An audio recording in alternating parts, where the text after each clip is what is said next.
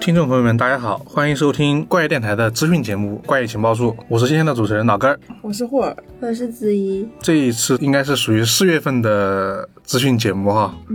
对，上个月我们还更新的还挺快的，就是资讯这个东西更新的挺多的。很频繁，大家评论都是好评说，对，因为有一期国产推理的那么一个特辑嘛，就是类似于可能要出版的一些国产推理的一些小说。然后呢，没想到就是我本来以为经过前两次的压榨，就是出版那边没那么多，或者说我们会没那么多新的一些资讯啊。然后发现这次还是数量还是可以的，对，是吧？那我们还是老规矩吧，我们还是先说一些短的快讯，然后我们可以延展一些出版社提供，还有一些呃听众朋友们给我们提供的一些资讯。那后两您说说有哪一些比较新鲜的事儿？嗯，我这有一条特别值得期待的快讯，嗯顾，炎云的推理小说《扫鼠岭》确定将于今年影视化，呃，由华策影业出品，但是卡斯还没有定呢。嗯，说的是今年嘛，对，因为那个华策影视那个发布会，我也跟那张那张图有看到，然后就是说了很多，就是目标大概是我们今年要拍三十亿的票房之 类的。嗯、那我没仔细看它到底是今年还是说这两年。是今年我看那个条幅的好多，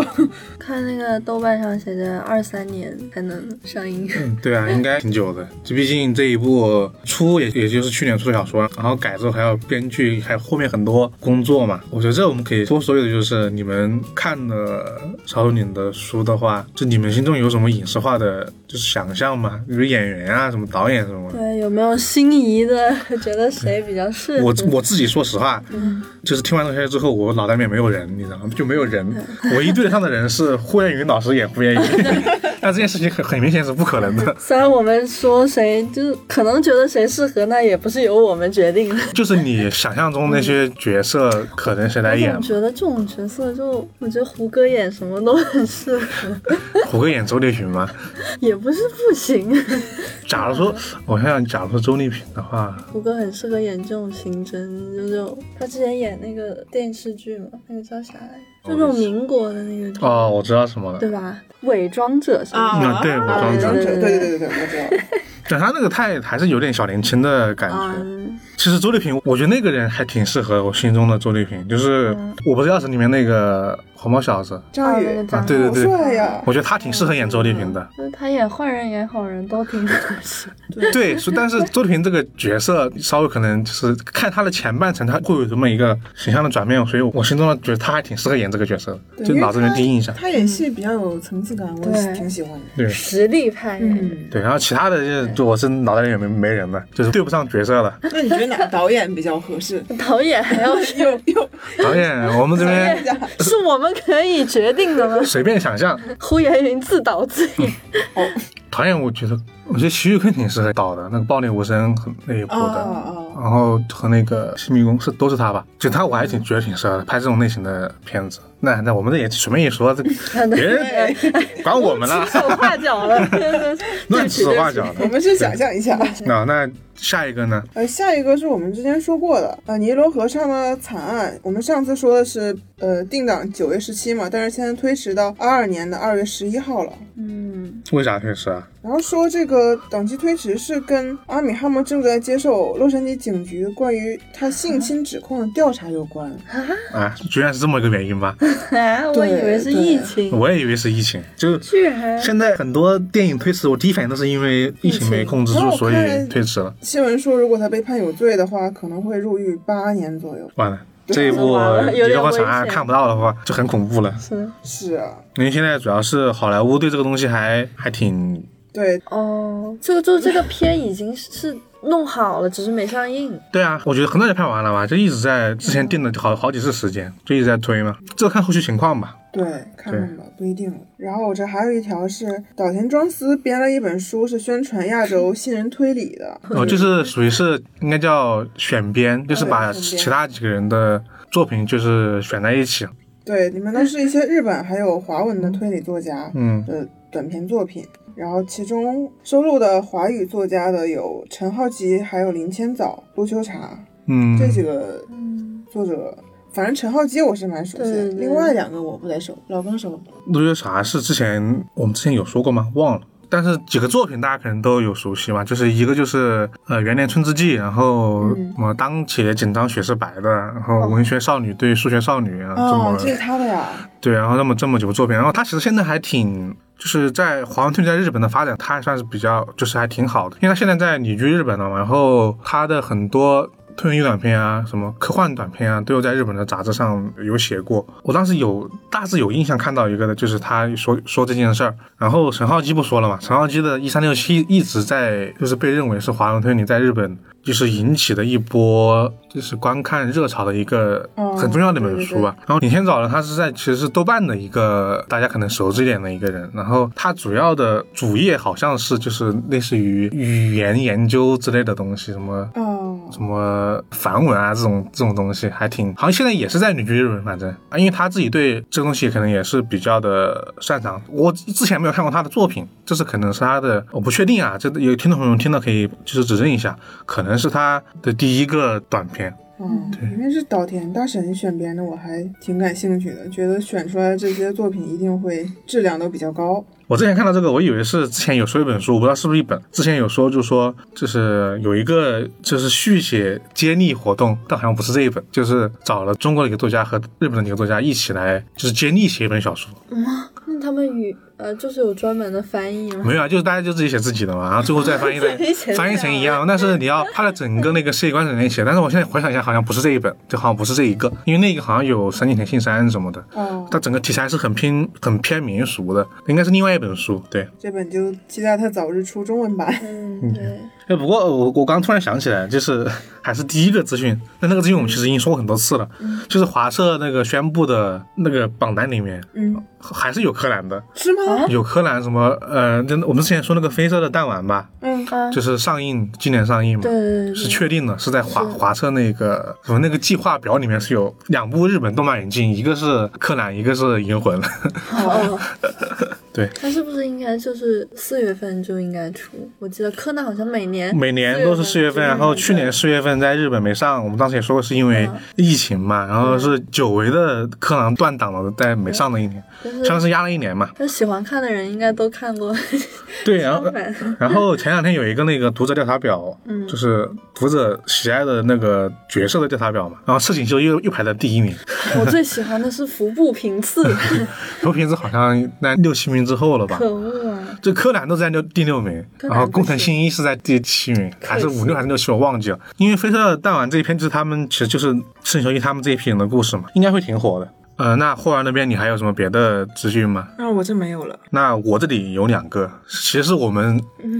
怪异故事自己的两条资讯了。然后第一个是我们的藏书局啊，在事隔了好几个月之后，终于又出了一本新的书。这本书是来自于九九读书人黑猫文库的《心灵侦探陈种翡翠》。然后呢，今天我们在我们这一期节目放出的当天，我们应该会通过微博或者说微信还有其他渠道给大家看看这本书相关的一些资讯吧。然后这本书来头很大，然后呢，我们这有我们应该都看过了。嗯嗯，对，然后他好获奖的特别多，首特先别是好看。嗯首先是那个二零二零年的这本推理小说真厉害，然后还有什么本格推理小说，然后本格推理大奖全是那个第一名，嗯就是五冠王嘛。但其实内容嘛、是真的很好看，真的很好看，是吧？就是那种久违的让你知道推理小说最后的推理到底是什么滋味的一本。因为之前我也关注了特别久这本书，因为这本书一些比较早的日文就是能看日文的一些读者，就是都打的是很高兴的评价嘛。然后当时一直也很期待这本书，然后一出之后，果然确实很好看。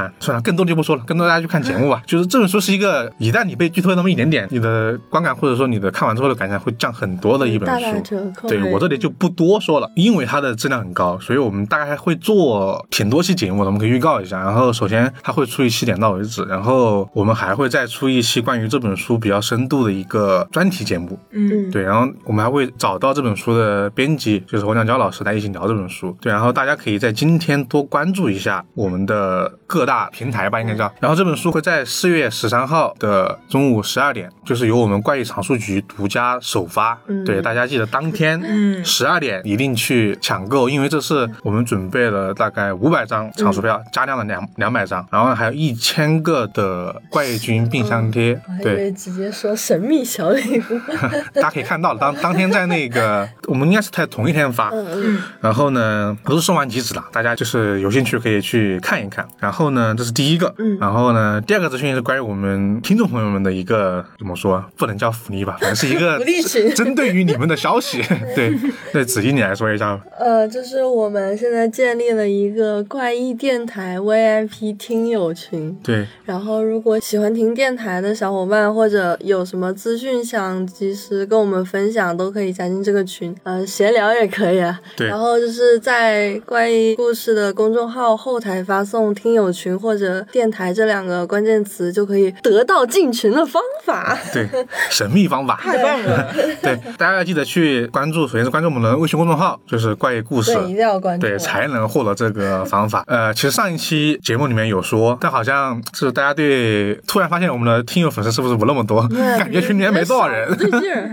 群里面没多少人就很奇怪。对，然后这就是两个我们自己的一些资讯吧。然后在这之后啊，就是我们一些出版社啊给我们提供的一些资讯了。嗯，那还是后来接着说吧，正好接着可以说下去。啊，我这有一条读客的资讯，尼尔·盖曼的短篇集《烟与镜》三月就出版了。啊、啊，这个短篇集有个定语叫做“头皮发麻短篇集”，就这个书的名字，就尼尔盖曼“头皮发麻短篇集就很怪，很微妙这个词，不知道为什么就感觉他感觉他头痒一样。 他应该是让人头皮发麻是吧？所以他他整个应该是恐怖类型的”。。嗯，这书我还没来得及看呢，然后我昨天拿到书之后看了一下前言，然后嗯，前言里面尼尔盖曼说，这本书的大部分故事是因不同选集的要求写给不同编辑的，就是是之前出版的不同的短片里面收收录的一些，就相当于是不同编辑给他的命题作文。命哇，那题其实应该是那缩影些一样短篇约稿，然后就做了一个合集呗。对对哦这个意一思起呗卖钱嗯，对，现在这东野圭吾也经常这样搞。然后他说，其中还有几个故事是写来自娱自乐的，然后还有几篇是无意间写的，因为是忽然产生了一些幻想或者好奇心。就是那种幻想集，嗯，然后他这个前言挺有意思的。嗯，前言里面写了每一篇短篇的创作动机、创作背景，还有灵感来源。然后我就看了一眼，然后里面有一篇短篇叫做《扫梦人》，是做梦的梦，嗯扫地的扫。嗯嗯，然后他说，这个短片的灵感来源是一个雕塑，是丽萨斯内林的雕塑。然后那个雕塑是一个人，一个人呃靠在扫把上。然后他当时就想，这个人肯定是个清洁工，嗯，然后就想是干嘛的清洁工呢？然后可能是扫梦的。然后就哎，灵感来了，就写了这么一个短片。 好好奇他能写出个什么来。他这个还真挺有这尼尔盖曼风格的，因为他的作品都是一些呃带一些奇幻色彩的东西嘛。像之前我们忘记什么时候说说过那一次美国众神了，他就是说每个国家这种带有信仰的神一直在一直在美国嘛。 嗯在美国这片土地上，怎么就是自由的交杂在一起，然后一些争斗。嗯然后刚刚那个短片也是这种色彩的一些东西啊了。嗯，嗯对嗯。然后我看介绍上面写是这本短篇集是集悬疑、惊悚还有哥特风于一体的，然后里面有惊悚小说、奇幻小说、同人小说，还有几篇叙事诗。哎尼尔盖曼还写诗，你看 嗯，。有点像个 DLC 包一样，就什么都有。对，然后里面有一些奇幻的故事嘛，嗯比如说在天堂发生的谋杀案，还有性别可以借助药物随意转化的人，啊，我现在感觉天堂、地狱对于外国人来说，就跟什么在家、在野外没什么区别，都没有以前那么有那种就是神秘色彩。所以他们就写故事可能就我取这个题材嘛。嗯，那还有一些别的吗？还有一些，比如说是买凶杀人可以享受批发价这样的故嗯事，还有世界上如果没有动物可吃，只有婴儿可供选择，你怎么办？就是啊，这个是因这个我很有兴趣。对，就感觉这个你题看他材他这个叫哦头皮这变态发麻短篇集，感觉是从一些惊悚的选题里面，还是挖掘人性吧。嗯我这个突然想到了《世界奇妙物语》，它这 个很多点这种风格吧，本来是写也是也是从美国过来的一种借鉴的一种风格，但它这个确实还挺有意思的。对我看那个前言里面还说是这本书是摒弃人类世界道德标准和文明，然后将几千年来被压抑的原始人性彻底释放。哎，说那么玄乎，其实就是一 些一些这种经典的设定嘛，有设定带来一些人性抉择嘛。像刚刚说那个，如果只有婴儿可以吃的话，你会怎么办嘛？说的有点不，这个这个有点狠， 而且还有一个，我刚看到还有一个就是你刚刚说是性别可以什么来着？性别可以借助药物随意转化。啊、啊，现在不也虽然不随意，但是也也但是那个过程很很长嘛，嗯对它这可能会有一些很奇怪的故事产生他，是是是什么一个需求的人需要来回换？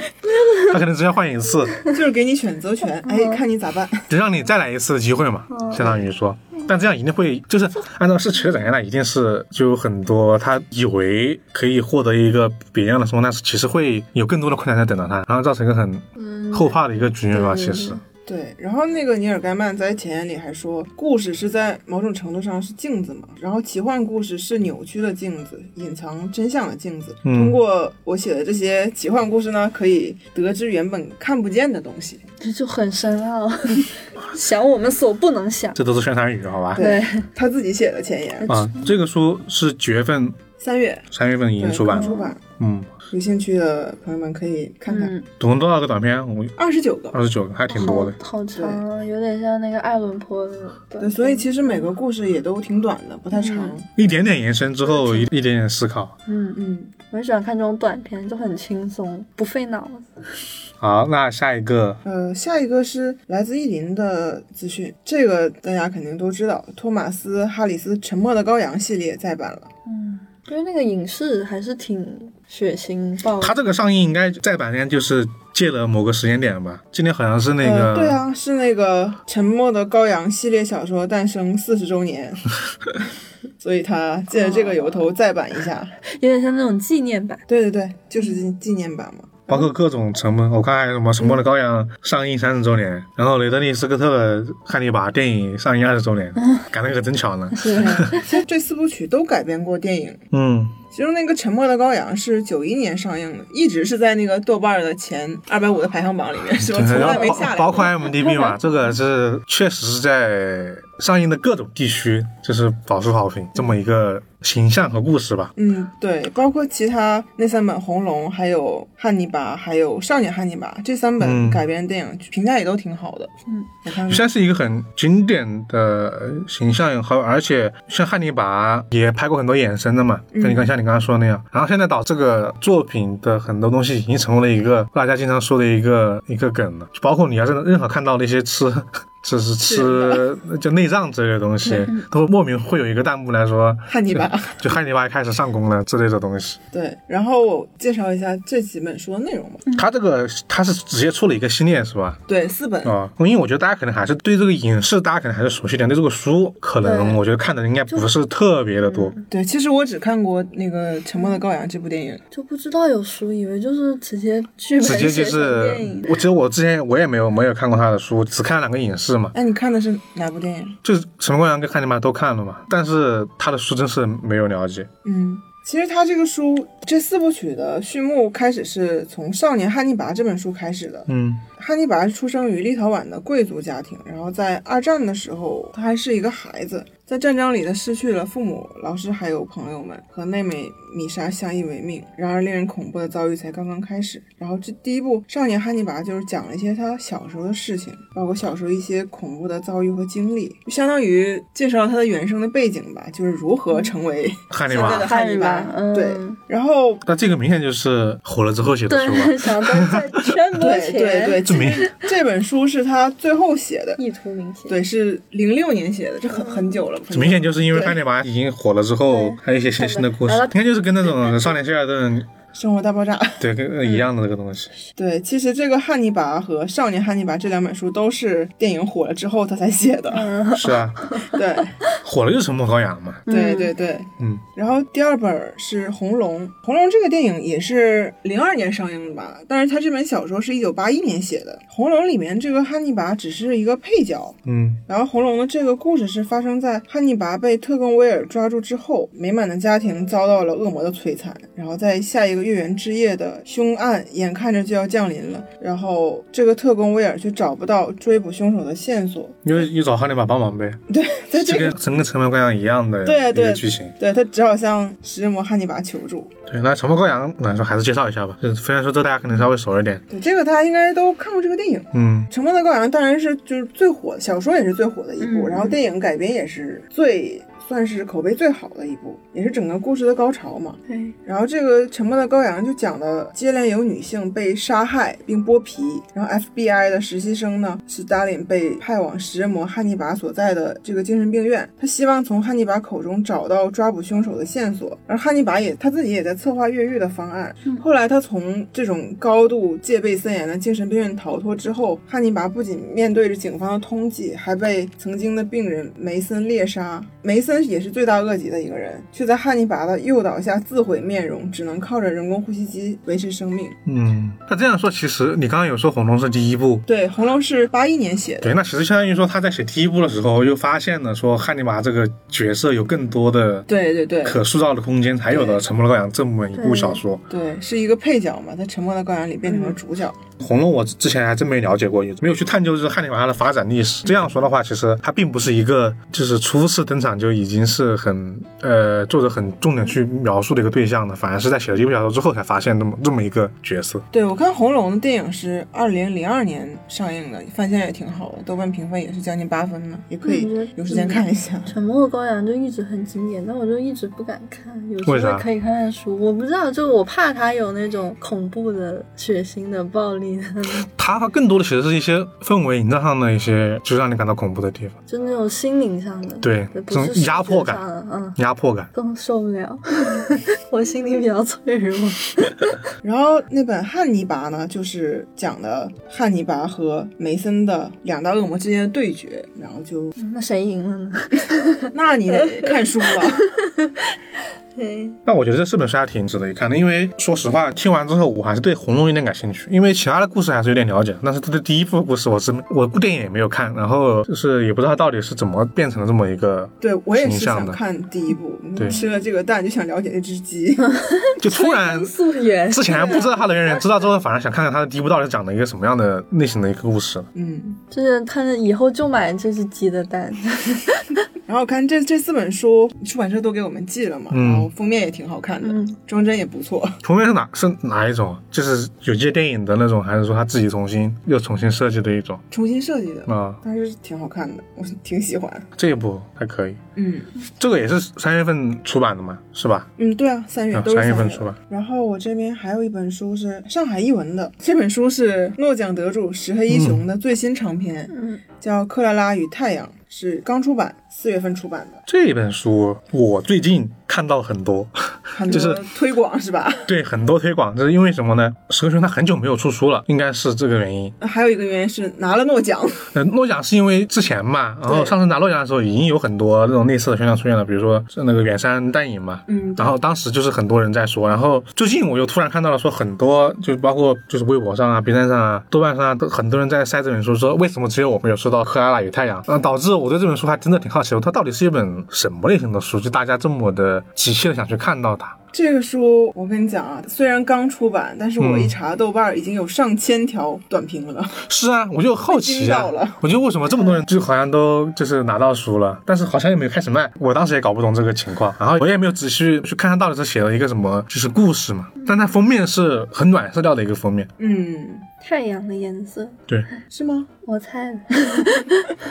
因为他是拿过诺奖的作者，所以他作品肯定是文学性也很强，应该是偏重纯文学那种。嗯，然后我看这本书的介绍也是有一些科幻元素和推理元素在的。它这个名字叫《克拉拉与太阳》，然后实际上呢，你们猜克拉拉是什么？听着这个名像什但么？我总总觉得是个小孩子， 克拉拉，要不就是机器人 AI，嗯。你们太有童心了，我想到的是大钻 石。 十克拉，其实这个我突然想起为什么我觉得这个名字很怪了，为什么因为啊让我想起了杜拉拉，哦，对生，殖 剂，哦怪不得。那其实是个什么东西？啊，它其实这个克拉拉是一个为了陪伴儿童而设计的太阳能人工智能机器人，太阳能人工智能机器人也是 AI 呗就。没太阳就不行，哦，所以叫克拉拉与太阳，它是以此以太阳能为自己能源提供的一个嗯，机器人。对对对，是因为这个。然后这个机器人呢，它有特别高的观察、推理和共情能力。嗯，就是那种太阳能的那种热水器进化，它应该就是那种陪伴型机器人吧，对听这个意思。对，它一直在商店的橱窗里注视着街头的路人，还有前来浏览的孩子们。嗯然后最后终于被一个小孩儿，就 Josie 买走了。啊，对，这个小孩儿当时是承诺给克拉拉最好的朋友关系，就把他当成朋友和家庭成员一样。结果事实上不久之后，克拉拉就遭遇到了冷漠的对待，因为毕竟他还是个机器人嘛，是个 AI，、嗯而且还不是最新款的机器人，哦，就是有点钝钝的，对对老老老旧一点。听起来觉得有点 悲伤的故事。我刚刚突然不是开头为什么突然想到了那个《玩具总动员》，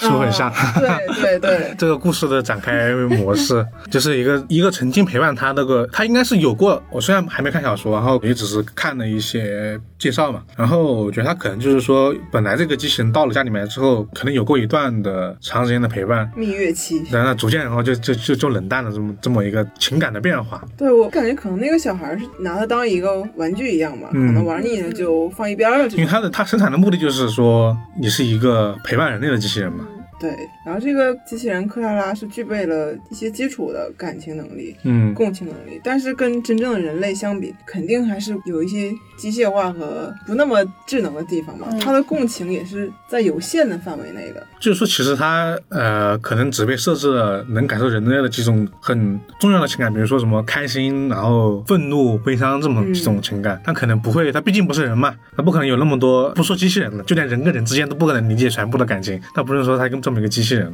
对，我听到这个故事，我还还挺感兴趣。我虽然说不知道这个类型起源的历史，但是机器人和人类的这么一个故事，还真的挺多的。嗯，像那个斯皮尔伯格那个人工智能，他那个是那个人是一开始都不知道自己是一个机器人嘛，那个小孩，那他可能没有强调太多说人和机器相处这么一个关系。然后之前比较火的那一部《他》，我超喜欢这部，嗯是吧？他其实讲的是一个是一个男的和 AI 谈恋爱。对，但他其实更偏向于是人类的感情这方面。对，但是最后那个 AI 超出他的控制了，嗯，对，但他的出发点还是在人类这一边嘛。但是探讨那种孤独感吧。对，探讨的是孤独感。对，然后我想想，我突然想到一个最经典的机器人和人的故事，《哆啦 A 梦》。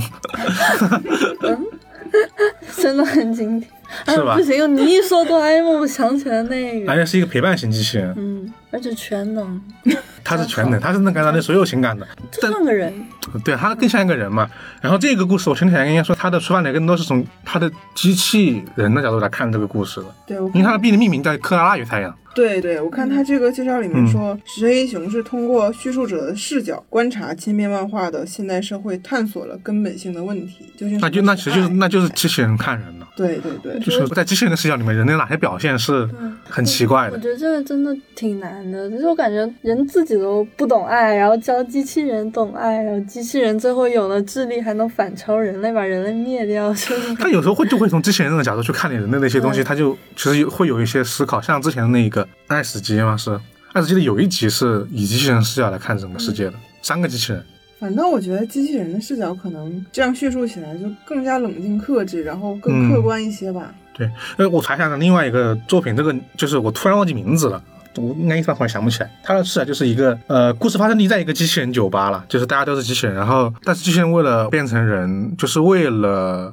能够在这个社会生存下去，他就会假装自己是人。然哦，后呢，男主的这个设定和这个很像，他家里面有个很老的那个陪护型机器人，就是大概能照顾你的生、呃、饮食、生活起居之类的。但是他有一天就是坏了，然后就可能就连一些话都可能说不了，然后他和这个机器人的关系就变得很很差。然后他就去刚我刚刚说那个一个酒吧里面，他以为这些人全是人，那其实都是机器人。然后他又回想起了这个，他一直以为这个机器人是没有感情的，嗯，但是后来才知道，这个机器人其实一直有感情，隐隐隐萌生了这个感情的一个变化，也是个很好的人工智能跟人的故事。突然感觉可能十年后我们不需要和人谈恋爱了， 对和 AI 谈恋爱就挺开心。他捏脸，这些是它，其实我觉得这些问题本身其实就是为了反映人的孤独感，就你刚刚说的那样，对对不然谁没事儿找机器人谈恋爱呢？嗯，就是就是人太孤独了，道义不一定是说他愿不愿意，而是说他呃，就需要人陪伴，也不一定是谁，小猫小狗也但是他又不愿意去主动嘛。像啊对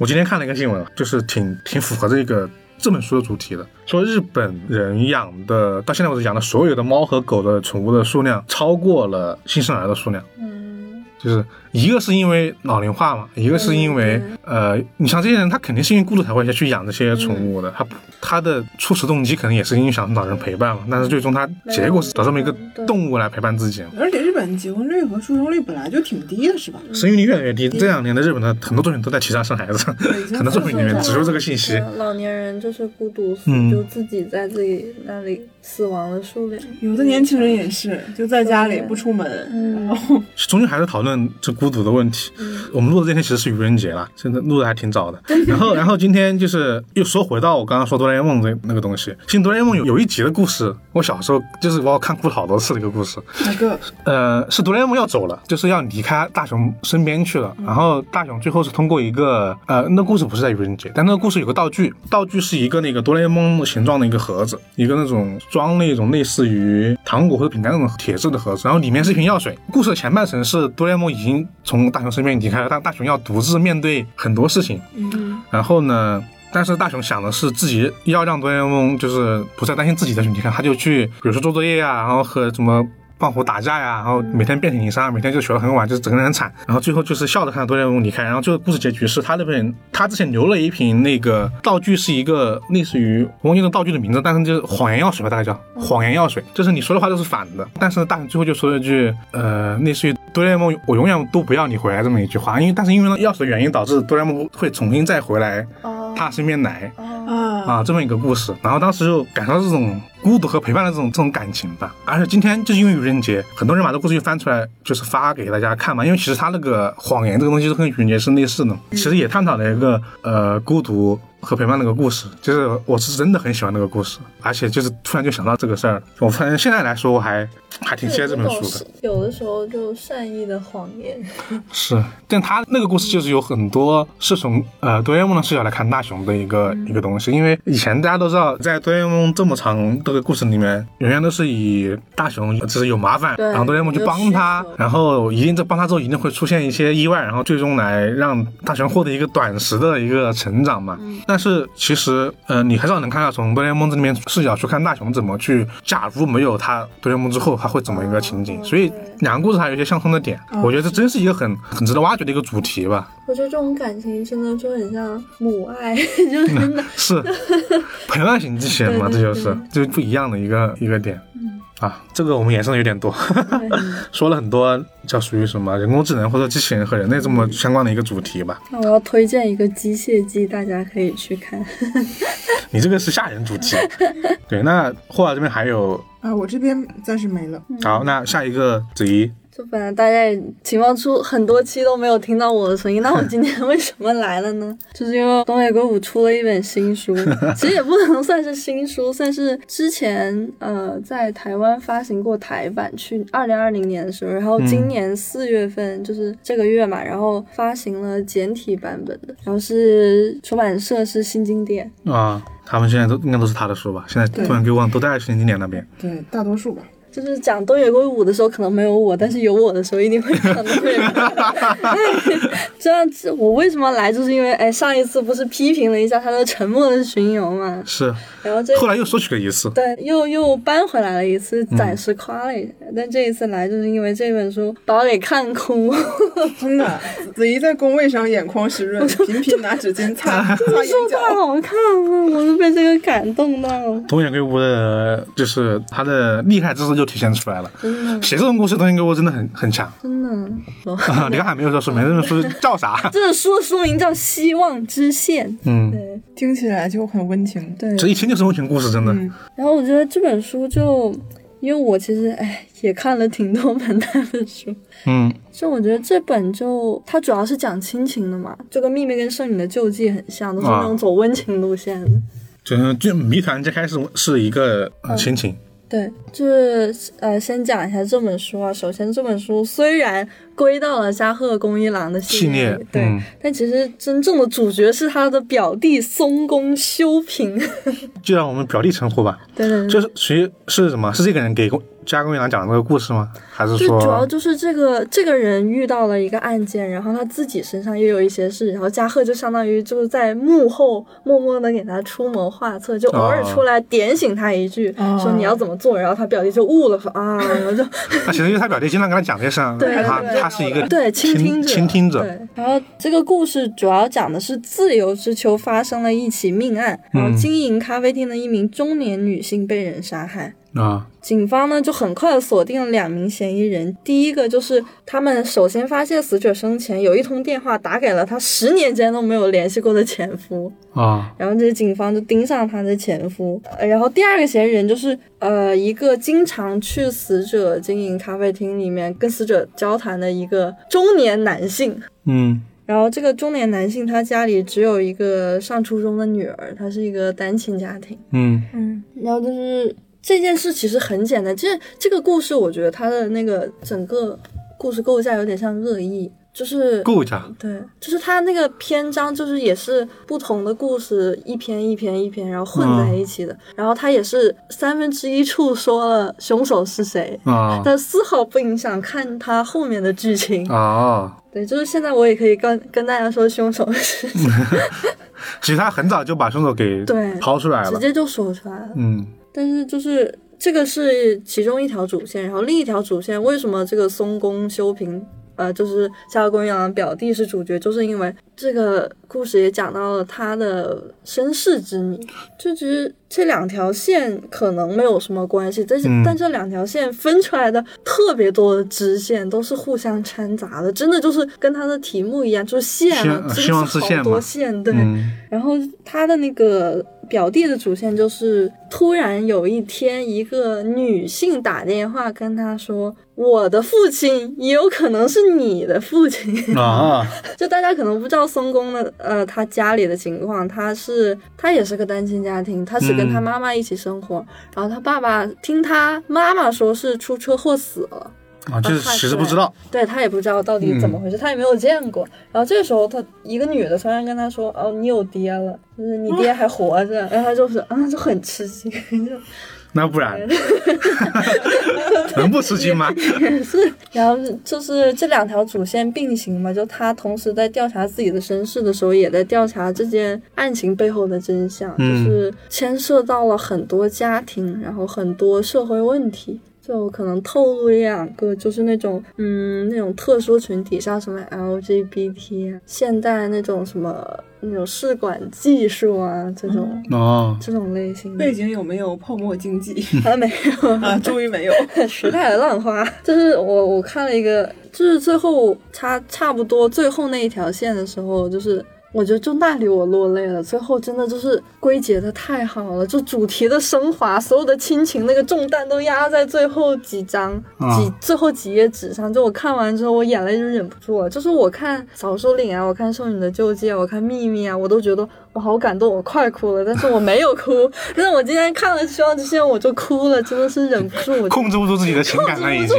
太好看了！我好喜欢东野圭吾写这种亲情的东西。就是我发现加贺恭一郎系列，就比如说他、呃嗯。那个祈祷的欧姆士，他也是讲的他亲。一直是对因因为加桂兰这个这个侦探的角色，嗯，我们之前也说过好几次嘛，他就是一个更加擅长于感受到人性的一个一个角色嘛，所以他和伽利略有一个明显的区别就在于这里，然后所以这种风格比较多，就像一个那种就无论是好的情感，像恶意这种，还是呃小龙老师或者说其他一些呃作品比较正面的一些情感，他就是写这些类型。就当时我看那个说什么，就是很多评论都说我都看哭了，然后什么这是东野圭吾继什么。嫌疑人对，之后就最好的的作品品，然后我一开始还不信，现在我信了，我觉得真的挺好看的。 但其实跟嫌疑人它不算是一个类型，我觉得就是那个你看嫌疑人可能觉得啊、真精彩，真好看，有反转，但是看这个就是有点，其实有点沉重，嗯其实也有点狗血，但就是最后就是很温暖，就是那种直击心灵的。 那他最后还是有解决一个谜团嘛？因为你刚刚说是凶手这个是谁已经很早被解决了嘛，嗯那后面还是有一个是的别的谜团去引着你往下看嘛？其实后面是有谜团，但是嗯不算是有那种，就是比如说我最后才告诉你一句话那种反就转。他就是其实不是依靠反转来取胜的嘛，嗯对对对就是依靠纯粹的故事叙述，呃背后的一些事情或者说真相达到你这个点，就是那种，就是因为这个故事是跟亲情有关嘛，嗯是家庭的问题，他每次都会抛出一点点，然后让那个松宫去追查。怎么说？虽然就是他自己的工作完成了，就是这个案子我解决了，其实嗯已经没有我什么事了。嗯但是他还有很多不为人知的，就是为什么这个人要这么做，为什么这个事件发生了，就他有解决那种很多就是那种人性的，就情感上的问题，就不再是这个事件的问题了。就追随着几条线，然后去还原整个故事，有点像剧本杀的还原本。哇，啊你这么一说我就悟了，啊其实其实就是说，呃，我大概知道是什么类型的。其实我觉得有点像《绝交店》这种类型的，嗯，是吧？对，其实有点像的，因为对每个故事都那么有那么一点点钩子在，但是呢，也不它也不是靠纯靠的推理故事的一些反转来嗯就达到那个效果，反正就是故事讲完你就而且好看，而且有一个评论说啊，就是那种涉案人员的命都太苦了，不论是凶手还是死者还是警察，所有人他们背后的家庭故事都其实有点沉重。嗯，哦，还是然后就是那种什么，就是原那生种家庭的问题对对对原生家庭的问题。你听这个就你想想，它已经涉及到了什么生父对，然后很多这种跨越时间的一些东西，可难免会有这样的一些展开吧。对，就那种点题，就是什么，爱不是束缚，而是能够无限延伸的希望之线。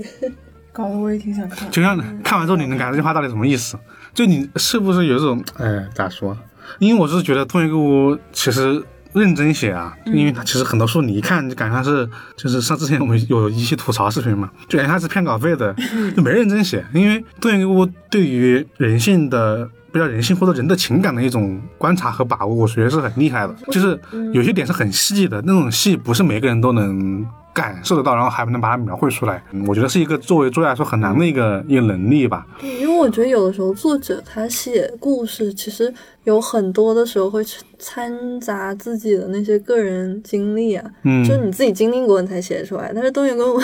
就是他的家庭或者他也没有，对啊，他那么多本书，不可能每个都写自己的，对也 没写写自己那些事儿嘛，所以他一定是在，要么就是观察别人，或者说一些小的情感，或能够把它描绘的让大家共情吧。嗯就两个能力，一就是你如何能察觉到这份情感，嗯啊二你能分怎么把这份情感描写的出来，让别人能够共情到。我觉得这就是一个作为说一个特别像他这样畅销的作家，就大家看的不是说那些不好看的，只是好看的几本，但我有种感受就是因为他这份这两个点真的是很厉害。观察与共情的。对，对为什么畅销？因为大家都能感受到，对都喜 欢。对，然后他也是能写出来嘛。所以说，虽然说我们做过很多企图他的节目，但其实我不是超不怀疑他写这类作品的还是有能力。能力，对对，这类作品绝对是有的，因为包括上次那个《祈念守护人》嘛，最新的，对，那本那本书其实我我看也有这种感觉，就是虽然说我当时看没有像子怡这么说看到流泪，但是能感受到多元给我想描述的那一份的嗯，情感，因为那本那个故事其实也是写的二十年前的故事，也是写的家庭的故事，他也很适是合写这种疗愈也，是这种类型的。对，然后我嗯也就是你能感受到他写在这方面的功底是很强的。这是真的，因为之前我对这种东西没什么感觉，这种希望之，因为这种希望之线，因为现在这种宣传语太多了，就很容易说他是继什么什么之后又有一本什么什么书对对书，然后呢，我总是就是不以为意，直到子怡那天看哭了之后，我说，嗯，这本书到底有什么怎么魔力是吧？因为毕竟哭的太厉 害， 毕竟是他看的书，其实看东西书已经不少了。就是我觉得他有些东西是有一些，就是你能知道他大概怎么发展，你大概有心里有个数，嗯但是依然是吧，把自己给看哭了。那我就很好奇 了，他到底到底讲讲了一个什么样的很 UC 标故事 题， 是吧？因为他当时说完之后，我们所有人说啊，这居然这样，我们每个人预定的传阅 把它看完。结果觉得不好看，都来骂了。 因为大多大家就说，比如说看的浑身起鸡皮疙瘩，这种东西你是没有看也看不出来。嗯然后你可以看到很多人说看哭了看哭了，你它已经变成一个形容词了，就是当你看到一个人亲眼看哭的时候， 真的看哭那种力度是不一 样的。就是可能我比较 就喜欢哭，但但是这也不是什么因素，嗯 但就是觉得，就你不哭你也会觉得很感动。我是觉得对这本书真的很好，嗯所以我今天来了， 推荐东野圭吾。这本书这到底是几月份出版的？四月，那、OK，那我们看的就是编辑先寄来的书了。对，嗯，马上你们也可以看到了，记得去。等到我们那个发出来之后，应该大家可以去对我们的藏书局购买一下这本书。嗯，你们看完之后可是可以分 享一下有没有看哭，好吧？看过评论里留个一，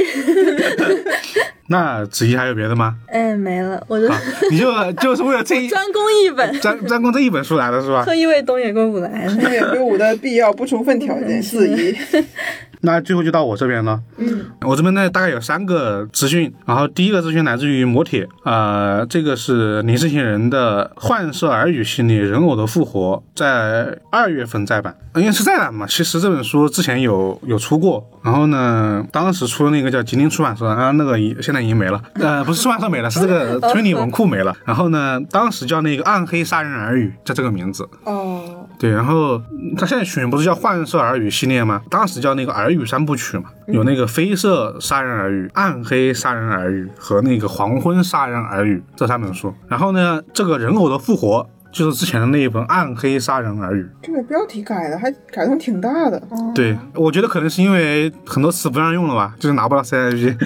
就是 预测一下，就猜随便猜测一下。哦就感觉跟我耳边讲故事一样。是它，对它就是这种风格的东西，它就是偏恐怖和悬疑类型的。就它不只有它的那些管系那些推理故事嘛，还有一些偏那种悬疑色彩比较浓的一些故事，像之前那个替身 Another 那个动画那种那种风格的。然后它这本书也是这个类型的故事。嗯，对，然后但是这本故事还是有杀人事件，不不是说它没有那些推理小说常见的一些元素。嗯，它的故事一开始就是，嗯、在一个学校里面，就是四个学生，三个都惨死，分别就是被砍断手臂，然后对头被砍断了，然后肚子被开膛了，这种类型的一个展开。好有意思，对，然后其中有一个人活下来之后，他反而把一具尸体的头抱到了某个地方，这是他的一开始的开头，就是，然后这是其中的第一起案件，然后后面还有三起案件，都围绕了一个叫那个袁成四家的一个事情。首先是一个什么前任教师被一个那种砍断的树枝，那种树杈，嗯，喉咙给刺破了，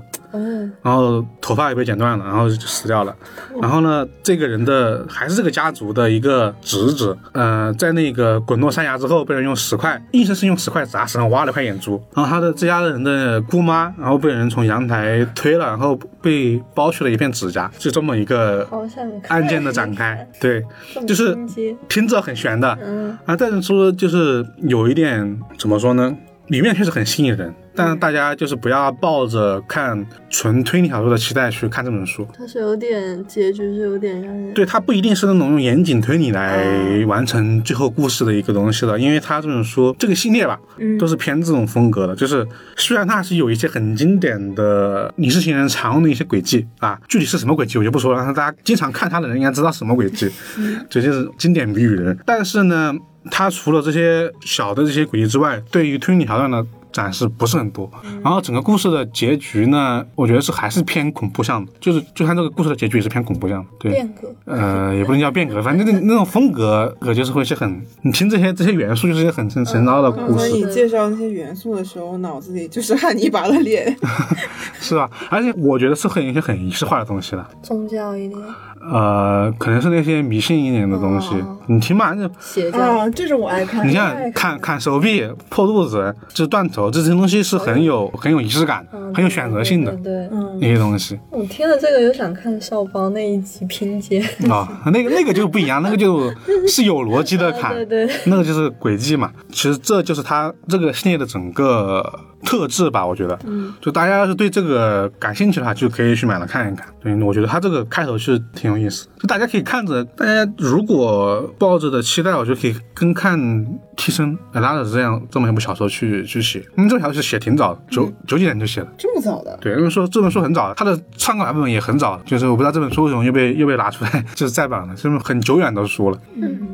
啊，然后我就呃，年轻人这本书就说这么多啊。那我这边下一个是星星这边给的一条资讯啊、呃是中国惊险悬疑科幻小说佳作选《明日杀机》出版，在二零二一年的三月份，其实是已经出版了。好、惊险、悬疑、科幻，好多定语。我觉得其实就是科幻小说的精选集吧，应该。然后呢，基本上都是一些以前在科幻世界，然后一些比如说呃，或者说获得那个中国银河奖和那个科幻幸运奖的一些作品，基本上都是一些获奖作了。然后作品挺多的，什么《应许之子》啊，然后《电魂》啊，什么，然后《大鸡之年》。饥饿的饥》《遗魂有术啊》这些作品。然后我是发现看到这里面有一魂本，有术不是那对个集魂的对啊哦，原就著之前吗那，个我们上次讲《饥魂》的时候有说过这本书嘛，嗯，就江波的《遗魂有术》嘛，哎，那这个短篇合集里面都是挺早期的科幻小说了，是吧？对，都挺早的。我觉得这个几十年比较新的一些书都是在一七年获奖的这些嗯，作品，都是一些很老的书，因为有些很多书你去找，你可能都就找不到，你在网上说是找不到的，甚至有有的有的连词条都没有。但里面有有就是除了这个《游泳书》之外呢，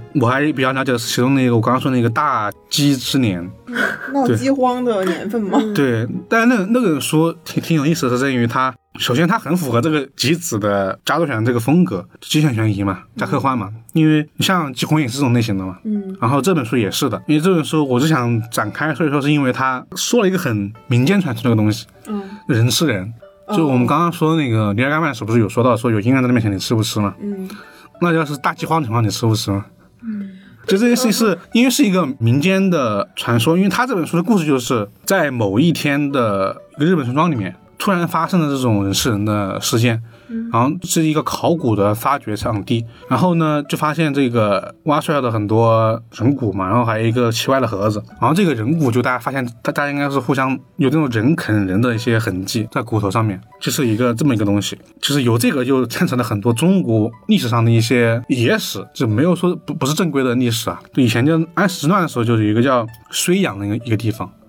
然后里面叫呃叫什么张巡退守睢阳之后，就面对什么就是被围困嘛，但是因为这个地方假如被攻破，后面地方都都会失守，有这么一个前提。然后这个人呢又很猛，别人打他就打不进去，然后就围困，就是断水断粮之类的东西。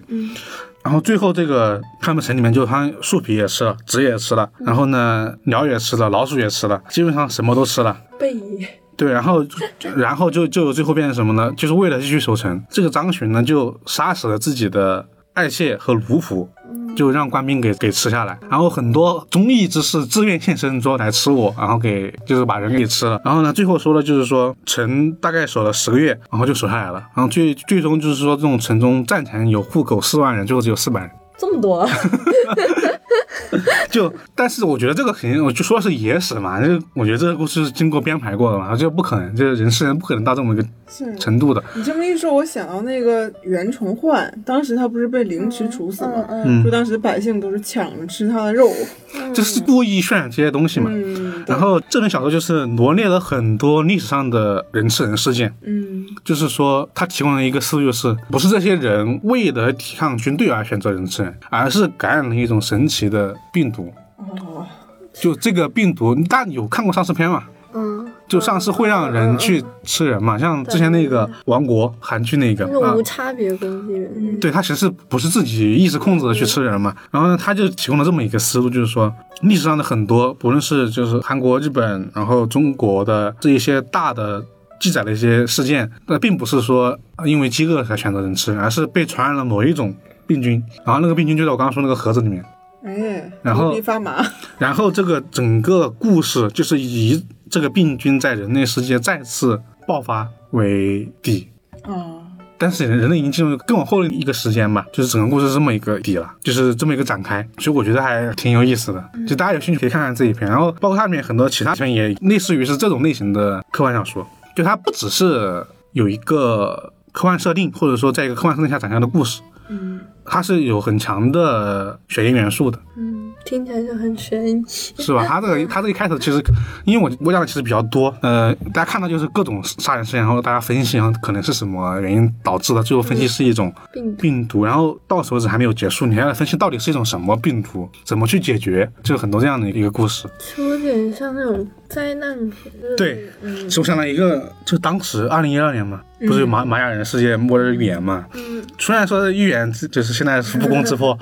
但当时拍了很很多种类型的。对，二零啊末日故事后天啊，对呀、末日就就我刚想到，我刚刚就想到后天这个故事嗯了，有一种沉睡了很多年的东西被解冻之后的一种再次传染人类嘛，现在是不是？嗯后天好像就这么一个故事，哎，不是，那不是后天，忘记名字了。啊他是在北极挖那个猛犸象，然后猛犸象里面有一种虫，哦，我好像看过，我要找一找。就是然后那个虫会，它会在人人身上繁殖，它以前是猛犸象灭绝的重要原嗯因，啊然后在是寄生在人的身体里，对，然后它在因为环境破坏变成消失，啊，猛犸象的尸体出现之后，大家没有及时的去正确处理这个当年的这些生物，嗯社区里面就爬出了一个东西，解冻，对，解冻。啊，解冻，就要解我冻听说过，那个电影就是有点像这个展开，就是一种很多年以前的一些东西被重新释放出来，嗯，这么一个展开。还挺感兴趣的。这对本书既然是一个科幻选集，应该选的是比较出彩的一些作品。对我感觉它整个类型还是这种，因为因为知道这其中的两篇是这样的故嗯事，所以我对其他的还挺感兴趣。对，因为这两篇都不错嘛。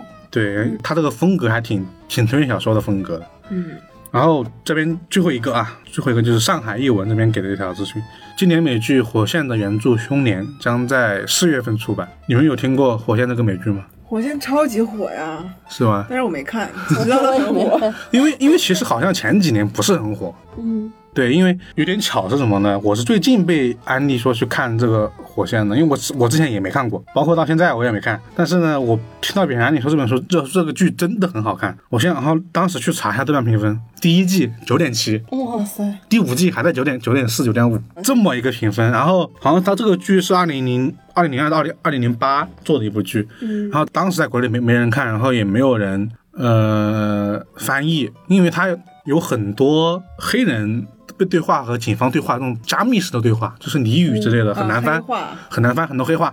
然后呢，是一个网友在播了六年之后，播完六年之后，第一季一个人把字幕做完了，我是谁呀？铁那么厉粉，害忠实铁粉就是觉得好看，太牛逼了。我的天，太厉害了！必须让大家都看到对，对，然后其实这个剧当年中央电视台还引进过啊，就《火线重案组》。哇，钟汉组，对，因为它的整体的故事是一个，我就我先说这个美剧《火线》啊，嗯，呃，它这个整体的故事是说讲述了那个巴尔的摩市的警察对嗯整个当、当地这个巴尔的摩市的贩毒集团叫巴克斯戴尔嗯的一个调查，所以它整体是一个毒贩和警察对抗的故事。所以当时可能就因为这个被被引进了，它展现这么一个类型吧。然后它它总共现在已经出了五季了，然后我刚刚也说了，每五季评分都不低嘛，嗯，然啊后之所以评分这么高，是因为它，比如说它第一季的故事，它描绘了它的主主角就包括了警察啊、法官啊、律师，然后包括吸毒的毒品贩子和抢劫犯，就相当于白道黑道都有。嗯，然后它就主要描绘了这个巴尔的摩是这个警匪之间的互相的一个争斗，但是呢，它不是那种很单一的描绘呃谁黑谁白，或者说那种简单的那种美式的那种警匪剧，就是警察一定是强势的、正义的、哦什么无所不能的。它其实很多就是说，在善恶的这个地方，当地的政府和警局，政府和警局是分开的、啊，包括毒贩三者之间是有一个很模糊的界限的。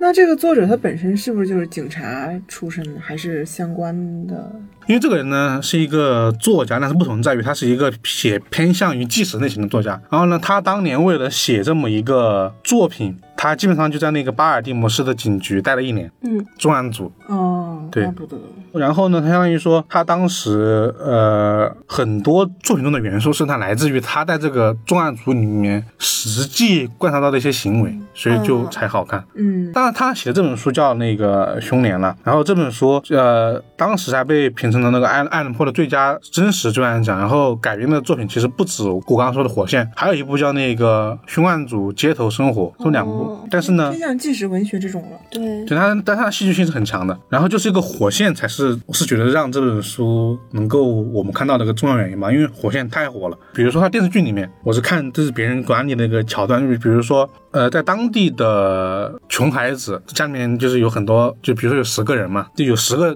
弟弟妹妹得养，那没办法，你只能去贩毒。嗯，但是你不能说他贩毒是对的，因为其实你还有其他的一些谋生的手段。然后呢，包括那一些呃毒贩里面的高层，他会去上 MBA 商业管理课，啊对，就是很高，就是一些很是正经的一种集团式的运作。然后里面一些警察也也很奇怪，比如说他会因为自己的一些家人，然后进了警察局，他就会去拿枪去威胁骚扰平民，这么一个就很乱，对，就很乱。然后它整个的故事的进展怎么说呢？就是你完全想不到，就人物的动机，就怎么说呢？大家一般来说，因为一般大家写剧都会给一个人物一个人物的性格啊、人物小传来，你看了之后，你大概知道这个人会选择什么行为，什么怎么做。但这个剧里面的人，因为就是太过于丰富了，他的人物的性格很很多元，导致你完全想不到这个人的下一步行行动是什么。那那就好看了。对，猜不透。就是大家各种意外，然后就是因为这个，我发现基本上看了这个剧的人对这部剧的评价都是巨高无比。然后呢，它的第二季呢，就就我刚刚说第一季嘛，它第二季虽然还是围绕那个贩毒集团讲的，但是多了很多其他的一些元素，比如说呃学校，然后政客，然后包括一些媒体报刊，这么这么一个类似于社会中的不同的方面吧。嗯，他们就是当时很很高评价，就是说这个剧它一步一步拍，涉及到的东西又会越来越多。就当时最高评价是什么呢？说这叫美国的浮世绘。啊，是从那个罪案潜入到生活层面的对这个部分。这这个剧当时就是看过你这么评价它这么火，所以说这本书也是因为，我是觉得可能是因为这个这个剧的原因，就大家才能就有机会看到嘛。其实，在当时这个剧在出来的第一时间也不是很火，包括小时候也是的。嗯，对，所以我是因为被安利这部剧之后，我还想，哎，好像小时候好像也出了，想一起看一看。小说是不是特别厚？小说两本，两版上下册。对，上下册，因为它的剧后面应该是有自己重新再去编剧的一些内容的。它小说里面内容可能跟剧的不完全一样，就是可能有部分呢是一样的。然后我觉得是可以作为补充来看吧。其实我打算先把剧看第一第一季之后再去看看小说，然后再来再来看看这一个。这我的我的计划是这样的，虽然还没开始看，因为它的第一季其实不多，它才六集好像才那很长嘛。不长，就美剧那个长度嘛，五十分钟左右吧。哎，那还行，可以看一下。对我这个九点七真的有点恐怖，这个评分。之前我看的美剧里面，好像只有那个嗯瑞克和莫蒂达到这个评分。对，那很久之前呢，真的一定是因为好看，然后看的人不是特别多，把它分抬到这个地步的吧？嗯，对，就大家感兴趣的可以去看看，就可以去说下《火线》的这个剧有没有人做介绍啊之类的。可能我说的有一些呃缺失的地方，因为毕竟其实我也没看。对，然后书呢，大家也可以也可以看一眼，因为书其实虽然说是两本，但是其实厚度不是很厚。嗯，对，那我这边就就这三个资讯了，你们还有别的吗？没了。我们今天其实大概说了七本小说，对，然后其实延延展的比较多，嗯，首先就是那个克拉拉与太阳说的比较有多，然人后工智能，对，然后东野圭吾也也说的比较嗯对多，嗯就是我们其实之前说东野圭吾说的是真的不多，然后自从我们做了节目之后，导致出版社愿意把这个资讯提供给我们嘛，然后我们有一些很比较及时的一些东野圭吾的一些书啊或者说资讯给大家分享，然后无论是说这本书好看还是不好看，然后也说了很多，嗯，对，然后包括一些其他的一些类型的小说吧，啊、那我们今天这期情报书就到这里了，我是老根儿，我是霍尔，我是子怡。好，大家拜拜。拜拜，下期见。 stressed out. Feeling lost and I don't know what to do now. What I chose ain't really gonna work out. Falling six feet underneath the floor now. 我是怪宇君，欢迎在各大音频播客平台订阅和评价我们，搜索“怪异电台”即可哟，记得关注哟，拜拜。 Feel bad, go to bed, wake up even worse. Yeah, so sad in my head, feeling like a curse. I need medicine, medicine, medicine. All my skeletons out for the taking. Yeah, I don't even know if I'ma make it. I'm afraid of myself and I hate it. All my skeletons out for the taking. Somebody take.